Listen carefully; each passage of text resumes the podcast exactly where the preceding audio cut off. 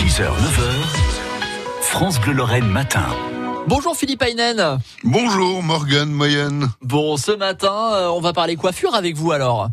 Coiffure, mais plutôt cheveux et recyclage de nos cheveux parce qu'ils peuvent servir une fois qu'on les a coupés. D'ailleurs, ça fait longtemps que vous n'êtes pas allé chez le coiffeur, euh, mon Ah oui, bon. mais, mais vous Hein aussi Philippe. Ça- oui, mais moi, moi, les miens, on peut pas les recycler, il y en a plus. Voilà.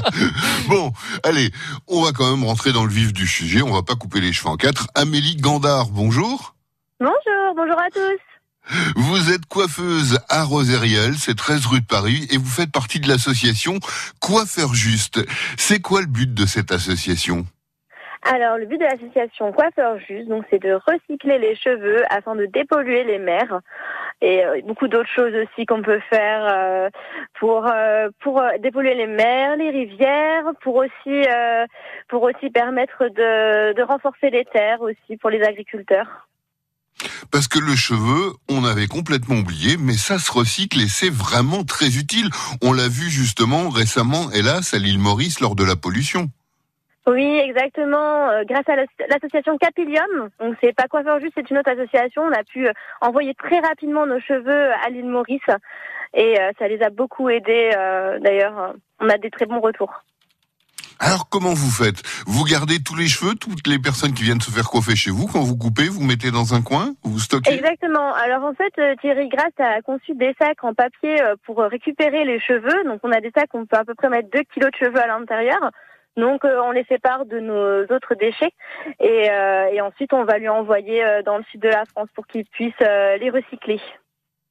C'est assez nouveau ce recyclage de cheveux. Est-ce que ça prend bien chez les coiffeurs?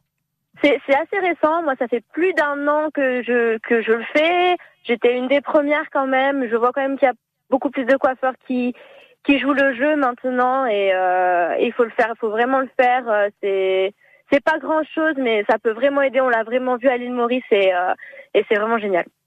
Oui, parce qu'en plus de la dépollution, vous le disiez, ça peut aider aussi à fertiliser les terres ou carrément Voilà. repousser les animaux, parce que je crois que les sangliers n'aiment pas l'odeur. Les sangliers, les taupes dans les jardins, voilà, ça peut être c'est naturel et euh, et puis ça peut ça peut aider euh, pour tout ça. Eh ben voilà. Alors, si on avait envie de se faire recycler les cheveux, on va tout de suite à Rosélial euh, voir Amélie Gandard, À c'est 13 l'atelier d'Amélie. à l'atelier d'Amélie, hein, tout bonnement. Et bravo pour cette initiative, Amélie, parce que eh ben ça vous prend un peu plus de temps, mais vous faites du bien à la planète. Merci, merci à tous. Belle journée à vous. Belle journée, au revoir. Et bien entendu, on vous retrouve sur francebleu.fr. Euh, Une belle initiative en tout cas à Rosériol. Philippe, euh, tout à l'heure, euh, juste après le journal de 9h, côté culture, comptez sur nous, vous nous parlerez d'un festival qui se déroule sur tout le Val de Lorraine.